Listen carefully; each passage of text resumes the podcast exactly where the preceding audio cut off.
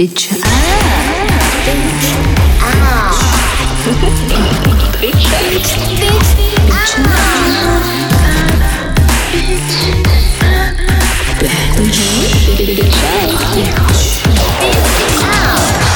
表酱，表酱。Hello，大家好，欢迎收听表酱，我是 Jess，今天又是我的单口节目。嗯，主要是为了跟大家分享一下最近的一些很好玩的体验吧。上周末我去了一个 sex party，嗯、真的好久没去了，找回了久违的熟悉感。想想其实也是当初的这些 parties 也才让我开始想做表匠，但前阵子因为换工作加上搬家，嗯，就很久没有再去这些活动了。上一次的一群人一起玩 还是四个月之前，所以在那之后就一直过着所谓性清淡的生活，就不是冷淡，但是就比较清淡。一方面是因为确实呃工作忙啊，然后呃这新的环境要需要适应，就没有太多时间去照顾嗯、跟新的人接触。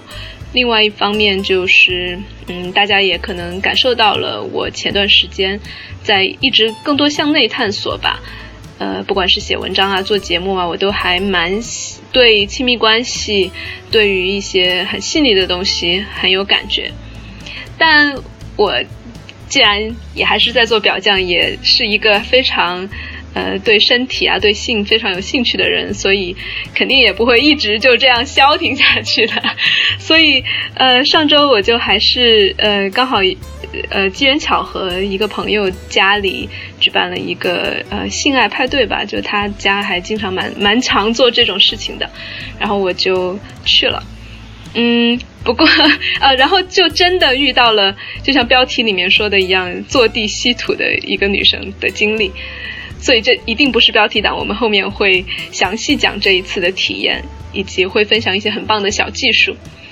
就我待会儿会回来，但在那之前，我想分享一下我整个最近在各个维度上面的状态吧，就不只是性，我也不想把表匠变成一个呃只有用性来吸引眼球的这样一个嗯平台。嗯，所以哪些维度呢？之前听过一句话叫。其实也不知道是谁说的，是学霸猫转给我的，就说人生在世其实不过四件事，呃，神、爱、玩、钱，呃，其实这个四个怎么组合都行，听起来都挺好玩的，什么神爱玩钱，钱爱玩神，爱神玩钱，呃，但我最近发现，如果其实就就真的是这样，人生里面包括你的。呃，工作呀、生活呀、休闲呀，然后一些向内的思考啊，其实就是这四个方面。我发现这四个面向，如果你有有幸可以把它整合起来的话，真的会人生轻松很多，就像突然开挂了一样。嗯，我不能说我完全达到了这个状态，但是我会发现，我如果去有意识的在这四个方面都。有所领悟、有所提升、有所体会的话，我也会嗯、渐渐的变得越来越轻松。那我简单从这四个方面都讲一下我最近的心得吧。嗯，首先从神开始说起。嗯，之前我写的那一篇关于章鱼树的文章里面也提到，其实神。像我们这种受无神论教育长大的人，其实也可以有神性的体验。啊，关于这篇文章，大家可以去微信关注我们的公众号“表匠 FM”，回复“章鱼”就可以看到。嗯，我当时其实那篇文章我自己还蛮用心写的，也写到，嗯、我对神性的理解就是一种非常平滑的喜悦，一种超脱于。我们平时肉身的自然，呃，就是个体的那种喜悦感，就脱脱离了每一个个体身份的限制的一种博爱吧，那就是神的感觉。那最近我也有另一层领悟，就是我觉得神性的时刻，其实就是我们放弃那种抓得很紧的对什么事情的控制权，放弃完美主义的时刻。嗯，为什么这样说呢？因为我常常发现身边那些很紧绷的人、很焦虑，或者是很需要，呃，事事都安排得很好要需要完美，然后吹毛求疵，或者遇到计划被打乱就很容易慌张的人，其实都是整个身体和意识都是一个非常紧张的状态，而不愿意去看到有自己以外的更大的一些自己不可控的力量在影响所有的事情。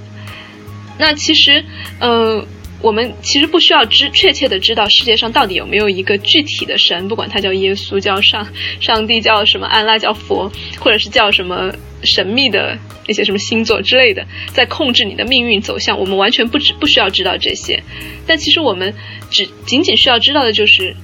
其实个体是很渺小的，我们自己不可能完全控制所有的东西。就算我们做好了一百分的计划，也有立马就会被打脸。所以，其实只要意识到自己不可能完全控制很多东西，然后把那个很紧绷的状态稍稍的像手拽得很紧，稍稍放开的那种感觉，我觉得那一刻也就是体会到，我不只是局限在我这个肉体，我这个小的呃我的小小的计划里面的一个存在，我觉得这就是神的感觉了。嗯，如果大家有其他的关于神啊，对我我前两天还写了一篇关于冥想的文章，我觉得那个时候也是比较偏神性的，就是一种你不再认同于脑子里面的那些叽叽喳喳的声音，你跳出来看他们怎么样在你脑子里面上演一些宫廷大戏，因为他们经常会不断的打架，然后你不不认同于他们之后。其实也就认同于一个更广阔的空间了，嗯，然后还有包括其实很简单的，大家如果仰望星空啊，嗯，看到大海、山川呀这些东西，我觉得都是神的这个范畴吧。嗯，讲完神，第二个我们刚才说神爱完前讲爱，嗯，我觉得爱当然也是一个被谈的很泛滥的一个词了，但我会把它理解的更。广一点，就是所有的关系吧，亲密关系，其实，呃，亲情、友情、爱情、一夜情里面都可以有亲密。那我的理解对于亲密，之前跟 Steve 也聊，然后我自己现在也依然会觉得说，亲密的关系跟距离或者跟身体接触不直接相关，它更多的是一个能够敢于。以及有机会展示自己的各种面相的一种状态，就各种面相，不管是说你的智力上，就知识上的一些观点，还是说你的情绪，嗯，还是或者是你就是很简单的一些身体，呃，你的私密的地方，我觉得，嗯，当然。这个是讲到很亲密的关系啊，我刚才说，其实爱情、友情、亲友情和亲情也算在这个爱的大的范畴里面。嗯，那我觉得，嗯，其实如果能够跟家人以一个比较好的状态相处，当然，其实，在这一点上，嗯，很多人也是有一些困难的，尤其是因为我们表匠也做过很多关于。嗯，少数性少数群体，其实在跟家人相处的过程中，有很多心痛的时刻。嗯，但我觉得这个，嗯，爱这个事情，就是呃，关系都属于这样一个大的范畴吧。嗯，我觉得我自己也很微妙的，就是嗯，在慢慢的能够越来越敞开自己，越来越嗯，敢于跟人。有亲密的情感交流之后，我发现了一个螺旋上升的，看起来像回到原点，但它其实是经历了两三年的蜕变之后的一个嗯新的一个位置吧。怎么说呢？就是大家可能听过，好像是第二期吧，我们讲谭崔的那一期，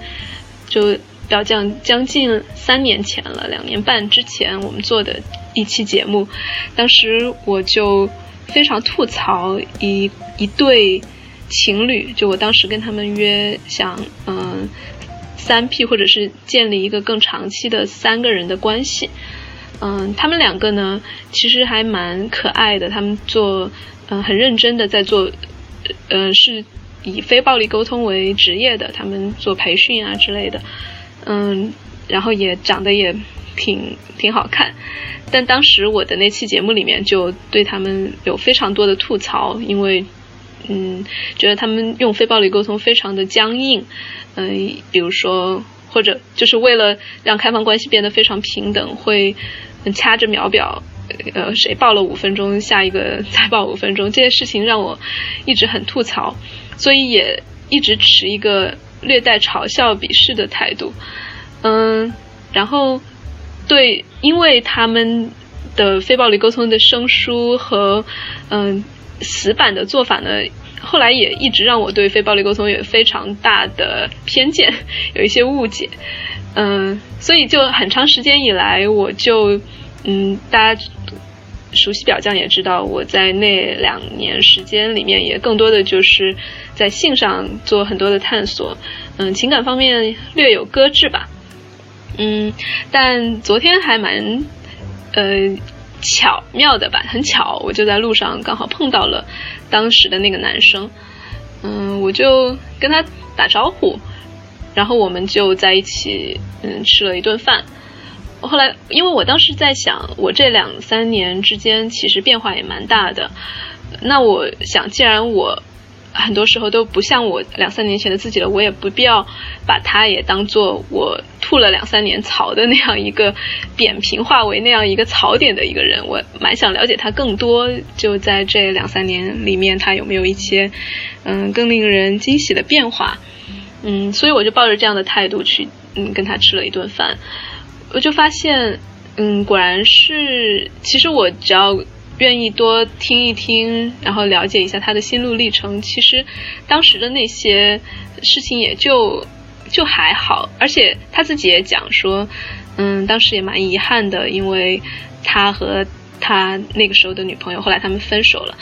嗯，都有一点刚进入开放关系，然后也刚学非暴力沟通，就学得很生硬。呃，关于这个，大家可以去听前面两期，呃，前呃鸟鸟跟呃一个嘉宾叫梁什么来着做的那个，我觉得那期非常非常好。我就听到中途有很多次，我都给鸟鸟发信息说哇，爱死你这一期了。Anyway，他们也讲到，就是其实非暴力沟通。不是，如果生硬的用的话，确实听起来很尬，以及会会让人很生气。但嗯，用好了，不见得就会是一个很呃很很生疏的一个的过程。但不论如何吧，他就他就自己有回想那个经历，觉得嗯还是有嗯很多不妥。然后他也也很遗憾，就是我们没有能够当时在那个事情发生之后。嗯，继续的去呃聊或者去化解这个东西，因为其实说实在的，我我昨天也跟他说，我自己在两三年前也更多是一个对这种事情比较逃避的态度，就我如果遇到一个很不爽的经历，我就干脆就把整段关系就给扔掉了，我就好吧，我既然也可以去在其他呃人身上寻求刺激，或者嗯找其他的亲密关系，那我这一段不 work 就算了。当时也更多的是这样一个态度，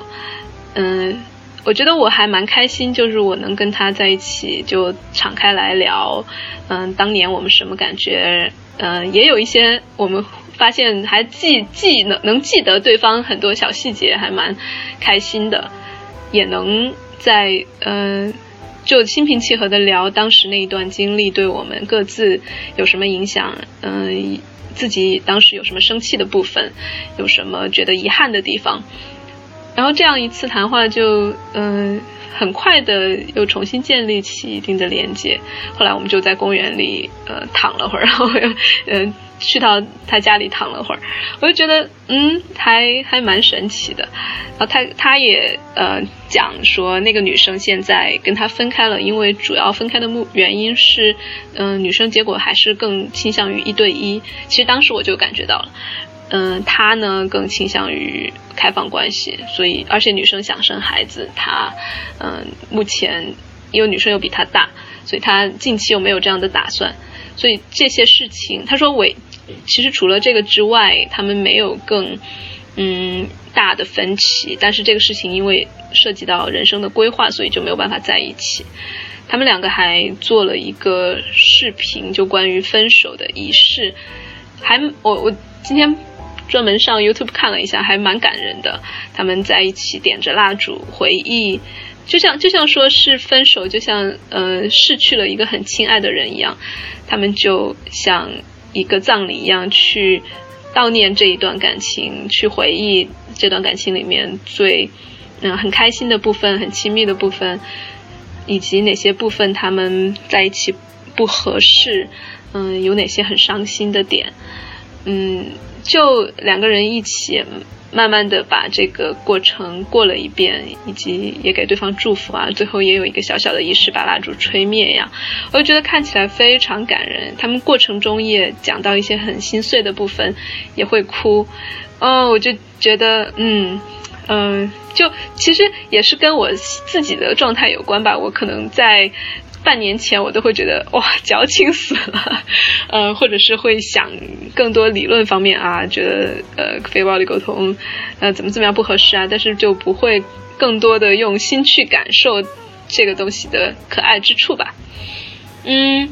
对，所以这就是爱的部分。我觉得嗯，就还蛮能。好像是像打开了一个频道一样，去接收更多的，嗯，有爱的别人或者自己的体验，包括跟表匠的两位也是，我们也越来越融合吧。就嗯，工作上更加默契，嗯，生活上有，不管是节目中呃对关于对方的节目和文章，还是对方生活里面分享的一些东西，我们都还蛮嗯积极的去给回应。我觉得这真的是一个很很轻松、很棒的状态。我也很希望，如果听众里面有类似的，嗯，我觉得我我会觉得这个东西是可以传染的。如果你听到这儿的话，说不定你的生活也还不错，然后也或者是嗯，就算现在遇到一点困难，今后也会嗯有转变。哇，我听起来好鸡汤！我要讲下一个话题了，我要讲完。嗯，玩，我觉得是一个。呃，一个也也是一个大的范畴，它其实跟，呃，神呀、爱呀、嗯，钱，因为钱是更多关于工作或者是关于一些非常落地的事情，我觉得玩是嫁接在这些关系里面的，就其他的都听起来还蛮认真的，但是人如果什么事情都特别认真的话，就也是一种失失衡吧，也是一种，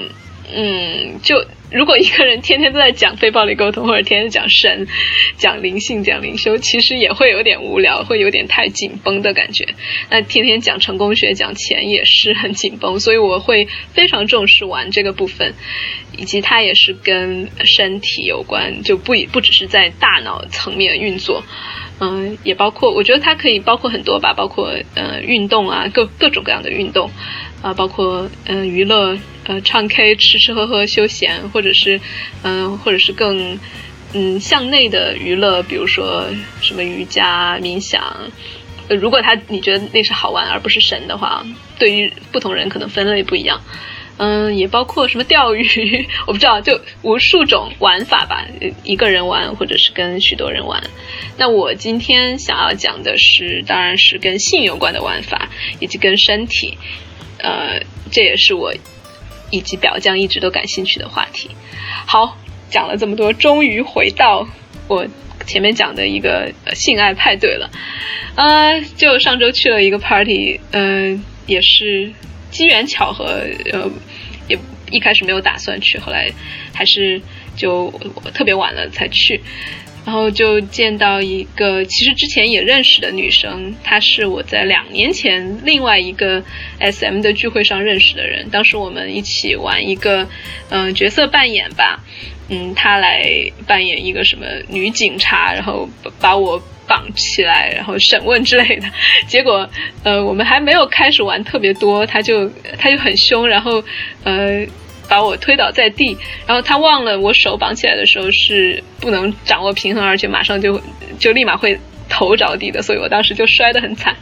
就后来我们两个就都没有继续玩了，就在外面聊天，嗯，就就这样认识了。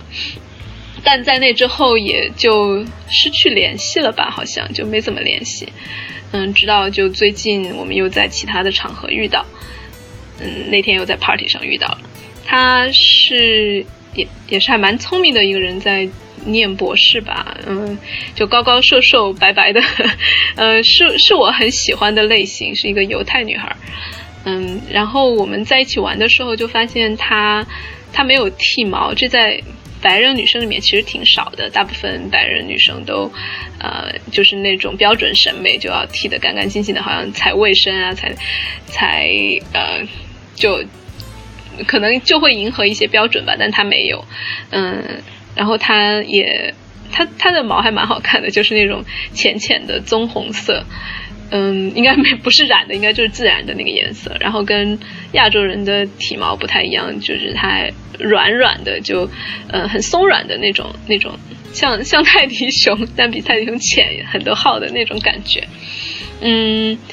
然后也没有那么呃没有那么长，没有那么硬。对，嗯，然后但是然后我就发现很很有趣的一点是，它的小森林里面有一条软软的东西，嗯，紫色的，然后像像可以想象像樱桃地，就是樱桃上面那那个呃那个什么东西，就就你拿起来樱桃的那个对，就叫樱桃地，嗯，我就在想那是一个好像就是。他阴道里面塞了什么东西，然后外面有一个小棍子的那种感觉，呃，我就问他那是什么，他说那是她男朋友前两天刚送给她的一个凯格尔球，然后他今天戴了一整天，然后一直戴着，然后他说他自己做凯格尔运动也三年多了，嗯，其实就呃 PCG 练得特别好，嗯。然后说到凯格尔运动，如果大家不太知道这个是什么的话，它其实是一个，应该是七十年代一个美国医生发明的一种训练，男生、男性、女性都要都可以的，呃，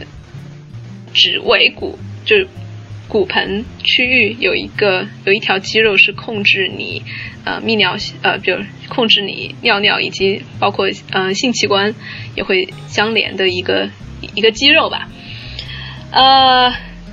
然后这个凯格尔运动做的呃目的呢，就是比如说对男性来说可以延缓射精啊，提高提高他们的那个持久度、持久度和硬度、力度啊。然后女生的话就可以更紧致，这是呃我们我之前就知道的东西。然后我也其实自己也买过，但是也一直没怎么用。买的时候应该是三年前了吧，当时跟云老师住在一起，我们都。喜欢买各种玩具，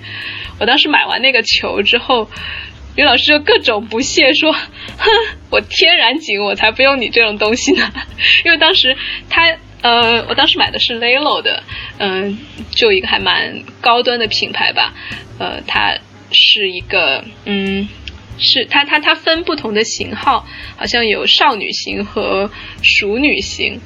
然后我当时其实我也不知道我算少女还是熟女，二十几岁，但呃，我就本来打算买少女，呃，少女和少女的会小一点，二十多毫毫米的直径吧，熟女是三十多，好像是。呃，我就打算打算买少女，但是买错了，买成熟女。然后我就我就想给云老师用，我说因为他比我大，而且呃他我说你可能需要有那个呃紧致的问题有没有？我我把这个便宜卖给你或者送给你吧。然后他就一脸不屑说，我我我就完全不需要这个东西。嗯，后来呢，我也觉得说。我是不是不需要用熟女型的？呃，或者我说干脆等到自己三十三十岁之后再用吧。我就一直把那个凯格尔球放在家里，其实很少用。但然后就一直没想过这个事情，也会觉得说，大部分嗯广告啊什么的也会嗯说凯格尔球就是用来呃嗯比如说生育过的女性啊，更年期啊，或者是嗯阴道不够紧啊，不够滑呀。呃，容易大小便失禁啊，就是各种这样的女生，就好像非常的呃功用功能性非常药用的感觉，我就一直没有管它。然后，但是嗯，前几天跟那个女生在一起玩的时候，就发现解锁了一项新技能，就是原来凯格尔球也可以用来用来在做爱的时候当有一种玩法，就是呃，当时我是很很被他惊艳到了。就是我在拉他那个樱桃地那，就是那个球的连接外面那个连接处的时候，我发现他的力气真的是力大如牛。就我手，我自己觉得我自己力气已经够大了，我手怎么拉都拉不动，就不能把那个球拉出来。因为他如果当然他如果不用他阴道不收缩不用力的话，我肯定是拉得出来的。但是他一旦夹紧了之后，我手在外面拖是拖不出来的。我就被 震惊到了，我觉得哇，这个人 PC 机的力量也太猛了吧！那如果男生在他的阴道里面一定会真的是巨爽，然后因为后来确实也是她男朋友告诉我说，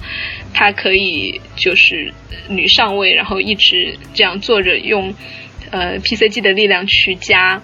他男男生的那个鸡鸡，然后就可以甚至可以加射，然 后这我就想，这不就是坐地吸土吗，就是名副其实的可以吸，因为他的那个吸力真的是非常大，我就真的觉得是还蛮佩服的，嗯，然后当时我们解锁的新玩法就是，嗯，她当时她男朋友在给她口。然后我就我就很一直很好奇他那个那个小玩具，我就一直在帮他拉，然后他就一直，嗯，就是用力在加，然后让我不拉出来。但是他就慢慢的，我们就发现他如果稍微嗯松一点力，然后我稍微把它拉拉出来，拉到那个球在嗯阴道口会冒出来一点点的那个位置，就但是也不会完全的拉出来，然后他又。我又松一下，他把那个嗯球再吸进去，我们就这样一来一回，我我拉出来一点，他吸进去，然后那样的话就可能刺激到了他的 G 点或者还是什么点，然后同时又有人在替他口，然后他就 他就真的是他说他体会到了一种新的高潮，就很难描述的，因为他也不完全是。嗯，比如说刺激阴蒂或者阴道带来的，可能是一种混合的，但是又有一种，因为他自己也在用力，也在收缩，所以，哎，我因为我不是他，然后我也很难描述这是一种什么样的情况，但是就会感受到他很很很刺激，以及很很兴奋，很但是又很很。呃，不是那种狂喜的那种兴奋，而就是就是很开心的那种感觉，嗯，然后呃，在那之后呢，他就告诉我说，还有一种玩法就是，呃，凯格尔的呼吸法，嗯，我之前也听听说过一些，嗯，各种不同的呼吸法，包括一个最近我也很好奇的全向呼吸法，叫 Holotropic Breathwork。就是一种非常快速的呼吸，然后改变你血液里面氧气和二氧化碳的比例的一种玩法。呃，当然它非常有非常有争议这种玩法，因为嗯，其实很多主流的科学家会认为这个可能会导致，就是其实很多人什么呼吸过速的综合症，就是就是这样的快速呼吸，然后呃血液里面二氧化碳过少。呃，但也有一些比较喜欢嗯。就是另类叫 alternative medicine，就可能非主流医学的人就会觉得这其实是一种非常好的释放嗯创伤、释放压力的一种方式。但 anyway，我就当时跟他试验了一下这种这种呼吸法，然后他说也要带带上嗯对 PC 机的控制，然后就是嗯吸气的时候让 PC 机收紧，呼气的时候放松。然后我们我们两个就像他也他也很喜欢弹吹，所以我们两个就坐在一起，像弹吹的那种做法，就是两个人对坐重叠着对坐，然后就一起呼吸，从从慢到快，一开始是非常缓慢的，两个人是同步的那样一种呼吸节奏，然后直到嗯这里面其实有一点一个人稍微带领一下另外一个人，嗯跟着同样的节奏，当时是他在带领我。他就稍微，他就我就跟着他呼吸，慢慢的变快变快，然后非常用力，然后嗯自己的那个 PC 机有意识的去收缩放松，收缩放松，然后直到非常非常快之后，嗯你就需要憋气。其实，在那个时候，当你已经快速呼吸很多，然后你吸了很多氧气之后，你可以非常轻松的憋气三十秒以上。然后你一直憋到感觉全身有一股血流或者一股什么气流，真的是通往全身，感觉任督二脉被打通了那种我这说的好玄乎，但确实是那样。就发现，嗯，有一种全身清透的那种感觉吧。然后又是因为我们两个在一起做这个事情，就会发现，感觉像两个人，嗯，像两个人身体被身体合一了那种感觉。又因为我们的呼吸非常的快，所以我们，呃，在打在一下子感觉到。打通真的是到头顶到脚趾的那种打通的那一瞬间，就呃也会出汗，然后也会就就两个人就跟呃高潮了，比高潮了还要还要爽很多倍的那种。其实这个过整个过程大概就在三分钟之内吧。哦，我们两个都感觉过了很久，但是也。也都，其实我们什么都没做，没有接触，我们叠坐在一起，但是其实，嗯，我们的阴道也没有接触，然后手手也没有碰哪，哪里都没有碰，就只是通过这种呼吸，然后两个人频率一致，就突然觉得酣畅淋漓的做了三个小时爱的那种感觉，就非常非常棒。嗯，但呃，因为我刚才说了这个事情在科学上有争议，我也。不敢随便推荐说所有人都去尝试，尤其是有高血压、心脏病的人，可能更需要小心谨慎一点。但我自己其实是倾向于相信这种呼吸法是，嗯，有一些好处的。尤其是前段时间听，嗯，Tim Ferriss 讲他在他在他在播客里面讲到，他自己其实现在在嗯投资一些呃政治运动，就是让一些。某一些精神呃一些呃叫 psychedelics 叫精神致幻剂吧，某一些致幻药品合法化用于精神治疗，当然这个事情也非常有争议，嗯，但美国还有欧洲很多国家现在也也已经有很多团体、很多医生、很多治疗师在呃推动这个事情，但是他就建议说在呃致幻剂没有合法之前，大家还是不要。不要轻易去尝试，一是呃有有犯罪的风险，二是呃没合法没没合法监管的时候，你不知道剂量呀，也不知道安全使用的方式，所以他不建议。但是呢，同时他就说，那没关系，在这期间你们就可以去尝试那个 Hollow Tropic，就是我刚才描述的那种呼吸法，呃，说保证你试试那个，其实就跟你嗑了蘑菇或者吃了什么一样嗨。啊，他就说这个也是合法的，大家可以去试试。这也是为什么我一开始就嗯，刚好前段时间对这个感兴趣，但一直没有机会试。然后前两天就跟这个女生试了一下，嗯，对，依然就是不推荐，也嗯保守推荐吧。希望大家在呃了解情况之下，可以呃根据自己的身体状况。去试一试，然后也不要随便试，可能还真得先读一读一些科普文章啊，或者嗯，就了解一下，就跟吃所有的饭或者吃所有的药一样，了解一下副作用吧。嗯，呃，对，这个就是我们说到了上次一个玩的内容。嗯，然后另外关于 PC 机，如果大家找不到这个位置的话，可以试试嗯憋尿是什么感觉。就憋尿、憋屁、憋屎，可能都会用到 PC 机，嗯，但是其实，嗯，对于泌尿健康来说，大家其实还是不要推荐，不推荐大家在尿尿的时候一直用那个肌肉把它憋住，把它掐断，然后又又尿又掐断，其实这样对对健康不是很好。但是，呃，就一时半会儿。你为了找那个感觉，可以试那么一两次，然后等你找到感觉之后，你就更多的就是去，嗯，在生日常生活中去练习这个就好了。嗯，呃，这个 PCG 真的可以说是，就用很很俗的话叫“男人的加油站，女人的美容院”。呃，我觉得一，呃，可能一天两天看不出效果，但是时间长了，嗯，就骨盆肌肉。不管是外部像你的腹肌啊、臀肌啊这个核心区域有加强，如果你内部也有所加强的话，其实对于整个人的新陈代谢和嗯荷尔蒙，其实也有非常大的好处的。嗯，然后最后就说到钱这个问题了。嗯，我过去因为其实说到这个也是要。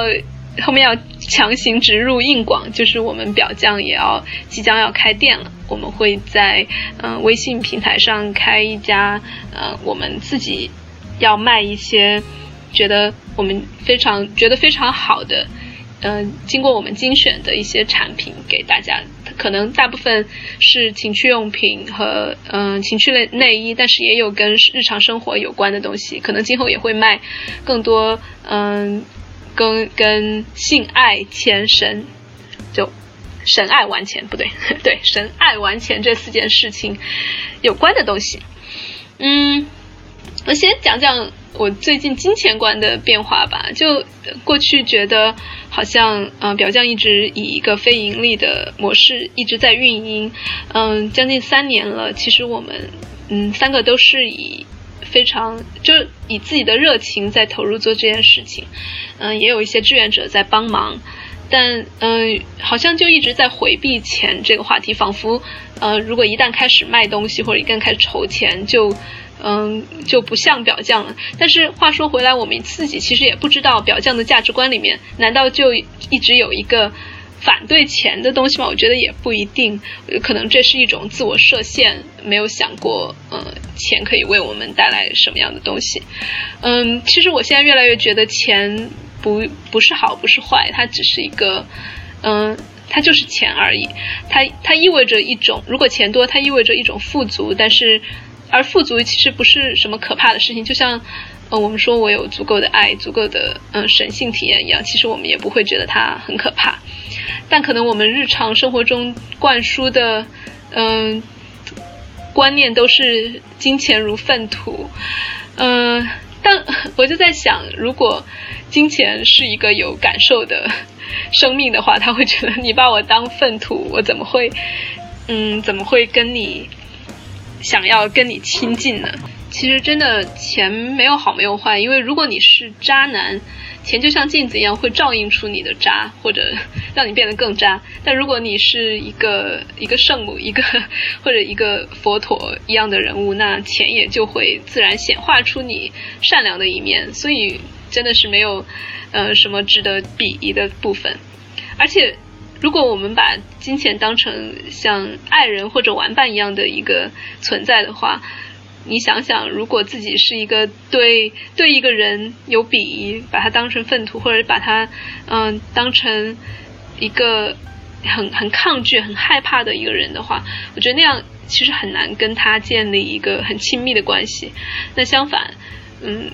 像我们前面讲到的，跟人的亲密关系是建立在你首先对他信任和渴望的基础上。那我觉得跟钱也一样啊。所以，嗯，这些观念的转变也让我觉得，如果挣钱是以自己喜欢的方式，呃，以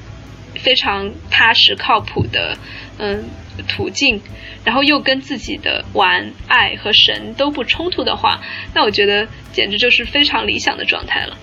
嗯，所以我觉得我们表匠的店也会秉着这样的，嗯，一种理念吧，就是我们虽然是在挣钱，但是我们也希望挣得开心，也希望，呃，我们通过钱能够传递给大家的是这种，呃，神爱玩钱各方面的富足的感觉。所以呢，表匠的店，我们保证每一件上架的商品都是我们亲自跟供货商接触过，亲自。验货亲自试用，质量不好的一定不会上架。呃，不管它多贵或者多便宜，多能赚。质量好的我们会单独做节目和推文来介绍它。嗯，我不知道大家有没有看过一个很著名的 TED 视频，是关于嗯好的公司它是怎么运作的。嗯，比如说一个产品，很多嗯说明书就呃有有它三个面向吧：How、What、How and Why。所以很多说明书呢就会，嗯，关注 what 和 how，就是它是什么，那它怎么用，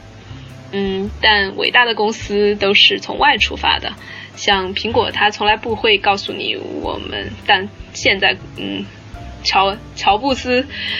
逝世之后的苹果可能就是另外一回事了，但之前其实他们从来都不会讲，不会强调说苹果是用用来干什么的，或者怎么用它，就从来都是从我们设计这个。产品的理念是什么？我们想要传达一种什么样的精神开始的？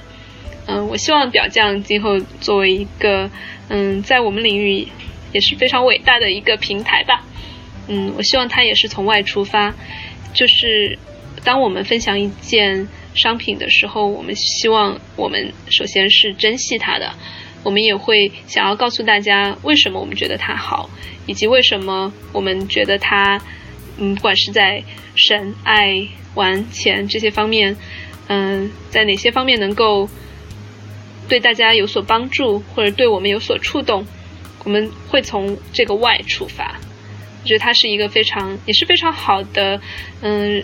磨练磨练我们自己心性的，然后让自己不要不要被很多简单的 what 呀 how 这些问题所困惑的一个方式吧。所以，嗯，在这个意义上，挣钱当然也是一种修炼。嗯，好吧，我希望大家嗯买到产品之后，嗯。积极去用，给我们更多的反馈，以及大家想要，嗯，我们帮大家去试用哪些产品，也可以留言告诉我们。嗯，今天的节目大概就到这儿了。最后再提醒大家去，呃，下载一个泛用型播客客户端，嗯，这样的话就可以关注到我们在海外，呃，服务器上放的节目，也我们基本上在那上面不会有任何的审查。以及我们也不会有太多的自我审查，去讲一些关于性或者关于各种方面的事情。嗯，以及其实还有个好处就是大家用泛用型播客客户端就可以，呃，订阅所有平台，什么喜荔枝、喜马拉雅上你们喜欢的其他的节目，也会第一时间收听到更新，收到更新提醒。所以何乐而不为呢？呃，至于具体的订阅方式、下载方式，请到表匠后台，嗯，回复回复什么来着？我忘了，呃，应该是回复电台吧，